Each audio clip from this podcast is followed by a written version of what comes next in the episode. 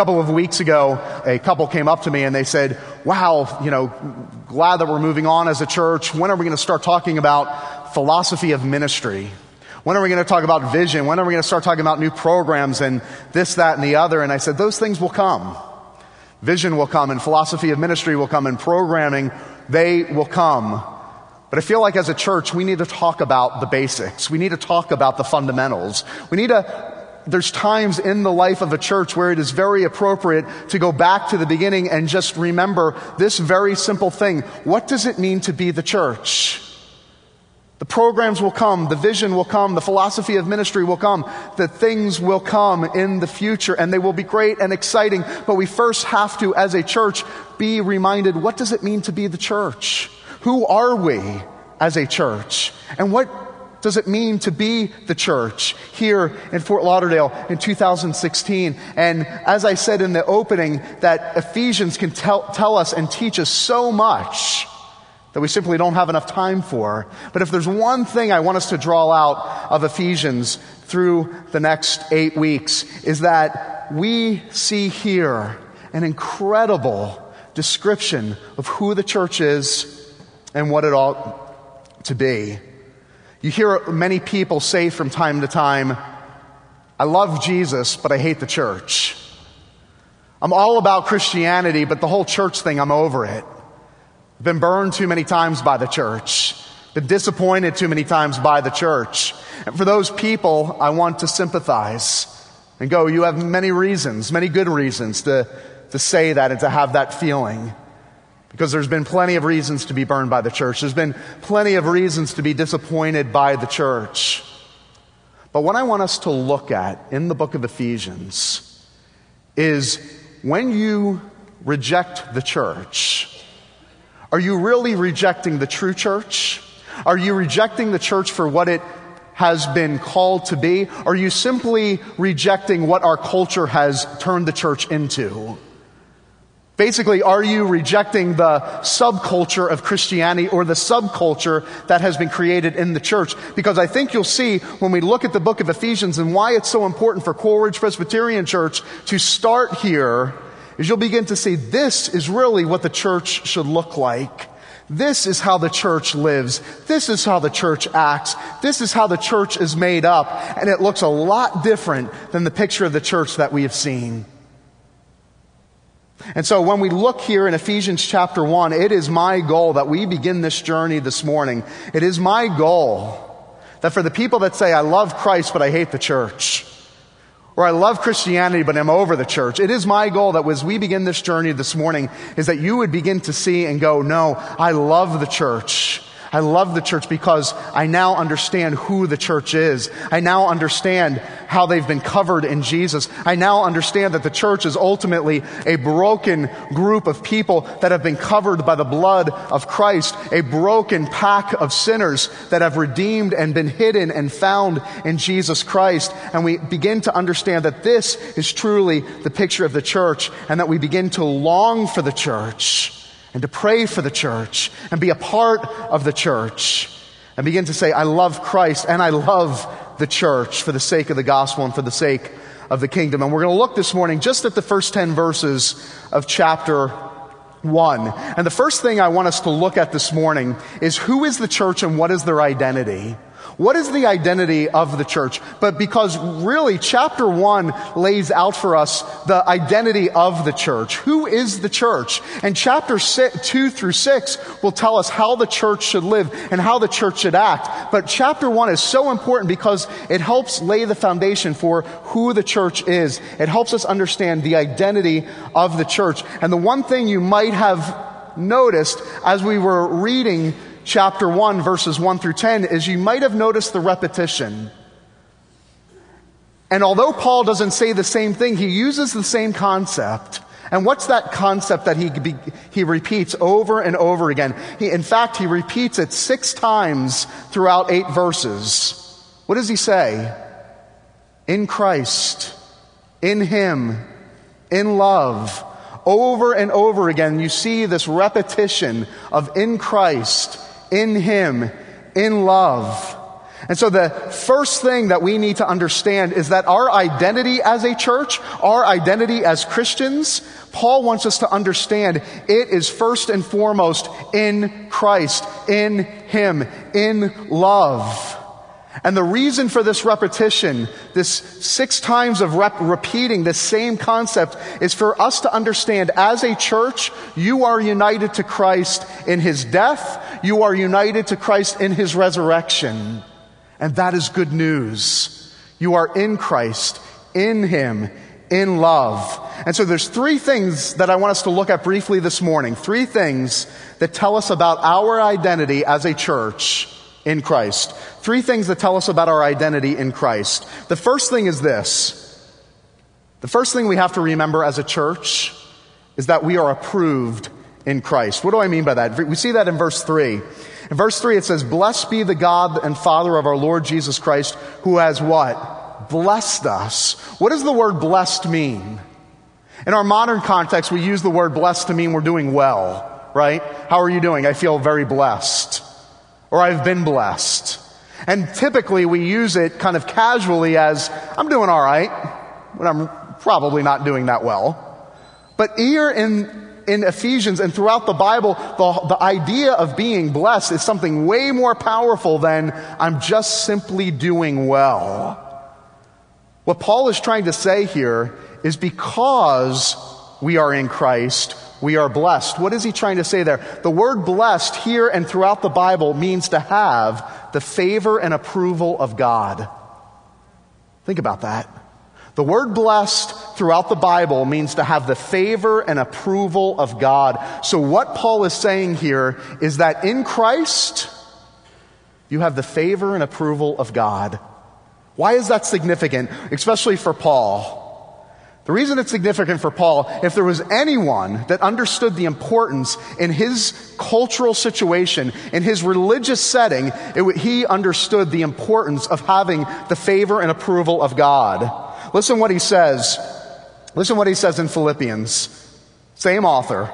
He says, though I myself have reason for confidence in the flesh, if anyone thinks he has reason for confidence, I have more. And he begins to list his reasons for why he has favor with God, or thought he had favor with God. He said, I was circumcised on the eighth day. I was of the people of Israel, of the tribe of Benjamin, a Hebrew of Hebrews. As to the law, I was a Pharisee. Basically said, I did it better than anybody. As to zeal, I was a persecutor of the church. As to righteousness under the law, I was blameless. But whatever gain I had, I count it as loss for the sake of Christ. Indeed, I count everything as loss because of the surpassing worth of knowing Jesus Christ, my Lord. See, if anybody understood favor with God or striving to gain the favor and approval of God, it was Paul. And what is Paul trying to say here? Ultimately, what he's trying to say here is there are two types of people in the world. There is the person that believes that they stand in themselves and on their record and on their resume and on their righteousness to gain favor and approval. And there's the person that says, no, I have to stand in Christ. We either stand in them ourselves or we stand in Christ. Actually, the ancients understood this idea of listing off accomplishments. When a person was in a courtroom 2,000 years ago, in order to gain the favor and the approval of the judge, in order to be acquitted, you would typically read off your list of accomplishments. You would list off your resume, basically like Paul did there in Philippians 3. You, you could tell this man was used to reading off his list of accomplishments, his record. And what Paul wants us to understand when we stand before the judge, when we stand before, the, before God to earn his favor and approval, there's only one thing that comes out of our mouth. Not my resume, not my record, but the record and the accomplishments of Christ. When we stand before God, the only thing that comes out of our mouth is, I am in Christ, I am in, in Him, I am found in Jesus Christ. It's on His record that we stand. So the first thing we have to understand as a church is that we find our favor and approval in Christ. The second thing that we see here in chapter one is not only being in Christ does it mean that we have the, a favor and approval of God, but in verse four and five, it tells us that we're adopted. Verse 3 tells us we're approved in Christ. 4 and 5 it says that we're adopted in Christ.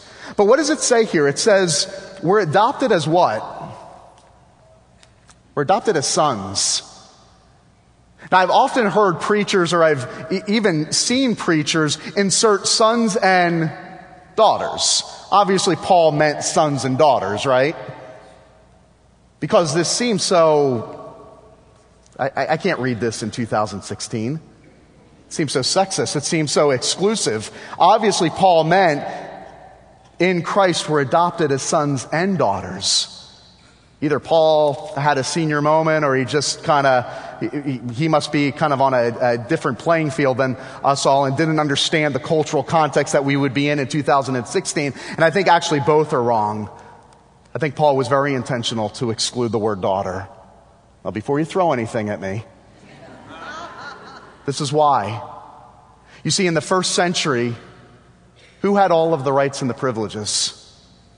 The son. Only the son got the inheritance. Only the son had rights. I think Paul wanted to make a statement. You wonder why Paul was executed? For statements like this. I think Paul knew exactly what he was doing. I think Paul was making a statement and he was saying, when you are adopted in Christ, male or female, you are treated like a son. With all of the rights and with all of the privileges and all of the benefits and all of the honor. You are treated with all, everything you could ever hope for or imagine. I think actually Paul even went on to say something like this, right? What did he say in Galatians? He says, In Christ there is what? There's not a Jew nor a Gentile.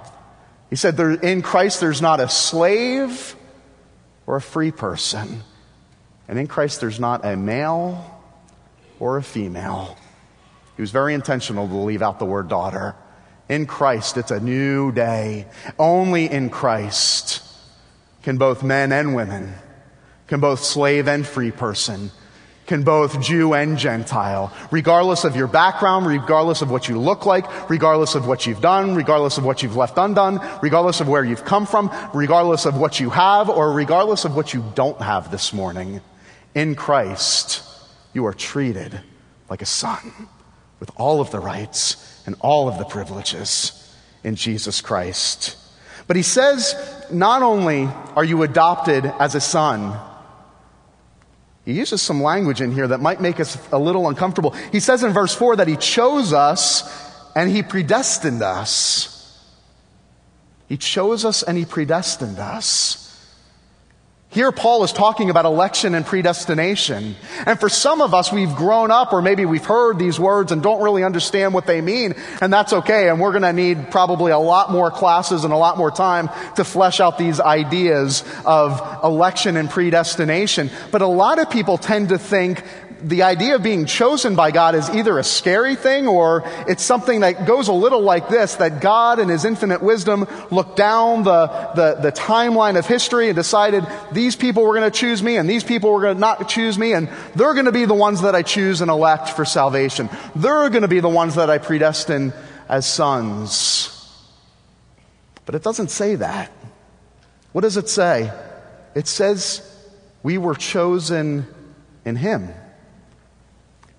that we were predestined in love as sons, adopted as sons. We were chosen in Him, that God did not look down the timeline of history and say, oh, that person's going to choose me, then that person is going to be cho- chosen by me, or that person's going to be predestined. No, He looks down, He looks, and from the foundation of the world, He sees who? He sees His Son. It says, in His Son, you are chosen. Not on the basis of whether you would choose him or not, not on the basis of your record, not on the basis of whether you would choose him or reject him. He says, in his son, you were chosen on the basis of his record, the ones that I give to my son. Remember Jesus' prayer, all that the Father has given me? You see, the idea of being chosen by God and being predestined by God is not a scary thing. It's actually the most beautiful thing in the world. The reality that God, in His love and His gracious sovereignty, said, I choose you Not on the basis of whether you choose me or not, not on the basis of your record, but I choose you because of my son. Based on my son's work, I choose you to be adopted as a son. That's how God sees us. He sees us in Jesus. Is there any other place in the world? Is there any other place in the world where the fatherless could have a father? Is there any other place in the world where the rejected can be adopted? Is there any other place in the world where those that have no home can find refuge and hope? Only the church. Only the church. And finally, we see not only that in Christ do we have the approval of God, not only in Christ are we adopted by God, but lastly, verses 7 through 8, it tells us that we're made righteous by God. What do I mean by that? It says 7 and 8, in Him we have redemption. Means we were purchased. The word redemption, we were bought out of slavery, bought out of bondage. How? By the blood of Jesus and we receive the forgiveness of our trespasses according to the riches of his grace, which he what? Lavished on us. In all wisdom and insight. You see, this idea of the riches of His grace is the idea of His righteousness, His righteous acts, His righteous work. It, what Paul is saying here is through the blood of Jesus, because of the work of Jesus, and through the forgiveness of sins, what happens? Not only are our sins forgiven, but God turns around and does what? He puts on us the riches of His grace. He puts on us His righteousness so that when God looks down upon you, hear this good news this morning. When God looks down upon you, for those that are in Christ this morning, He does not see you, but He sees His Son. And He not only does He see His Son, He sees the righteous blood of His Son. He sees the righteous works of His Son. He sees the righteous deeds of His Son. Nobody will get into heaven simply by saying that Jesus has forgiven me. It is Jesus has forgiven me, and I have received the righteousness of Jesus. It is the righteousness of Jesus that God looks upon us and says, Well done, good and faithful servant. We are made righteous in Christ, covered by the blood. He sees Christ's riches lavished, uh, lavished upon you. The question this morning is do you believe it? Do you believe this is who you are? In Christ. You see, this is the church. And Paul wants us to understand before you understand anything else about the church, you first have to be reminded who you are broken and weary people who are covered fully in Christ. Could you imagine what this church would look like if we actually believed that? Could you imagine what this church would look like if we actually saw each other for who we were? Broken people covered in Christ, broken people hidden in Christ, broken people found in Christ. Imagine what that would look like. The same Father, the same adoption, covered by the righteousness of Christ. I pray, I pray that that is what marks Coral Ridge. There's a, um, a pastor who uh, passed away about 12 years ago. His name was Michael Yaconelli. He was a pastor out in California and started a program called Youth Specialties. And he tells us a phenomenal story about a deacon in his church. And he, he talks about how this deacon didn't really know how to fulfill the role of deacon. He was the, never showed up to the meetings, didn't go to the barbecues, didn't, didn't do the things that a deacon was called to do. And the pastor was always scratching his head. How do I get this guy to do something? How do I get him to work? And so one day he said, Hey, the, on Sunday mornings after church, the, the youth group goes over to the local nursing home and they perform a worship service. They need somebody to drive the van. Can you do that? He said, reluctantly, he said, Yeah, I'll, I'll go drive the van. And he takes them over and they go up to the third floor and they perform the worship service for this nursing home. And, and the deacon sits in the back folding his arms, kind of with that grim look on his face, doesn't want to be there. In the middle of the service, he feels somebody tugging at his arm. It's an elderly gentleman in a wheelchair, and he reaches for his hand. And they sit there for the rest of the hour holding hands, singing hymns together. And the following Sunday, guess what? The deacon comes back, and Sunday after Sunday, the deacon drives the kids, and they go up to the third floor, and they, they, what does the deacon do? He sits in the back and he holds them, the hand of this man in the wheelchair. Well, one Sunday he comes in and the man in the wheelchair is not there and he panics and he goes up to one of the nurses. He says, Where is he? Where's my friend? And she said, Well, he, he's dying. He's down the hall. You, you need to get, get to him quick. And so this deacon rushes down the hall to the right and he walks in and there's tubes and wires all over the place.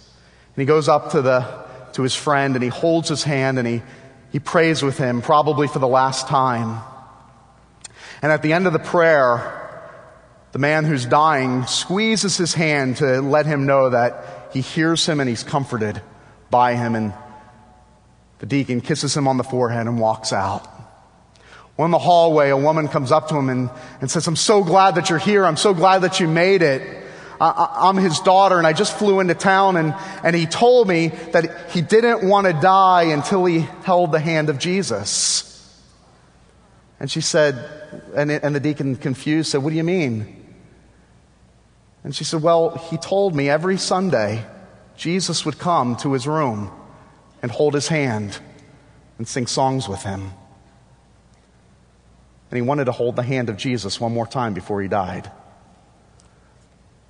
That's the church. That's the church. May Coral Ridge Presbyterian Church be marked as people that sound like Jesus, that look like Jesus, that feel like Jesus, that, that when they see us, they get a glimpse of Jesus, that their hearts and their minds and their eyes are pointed to Jesus, in Him, in Christ, in His love.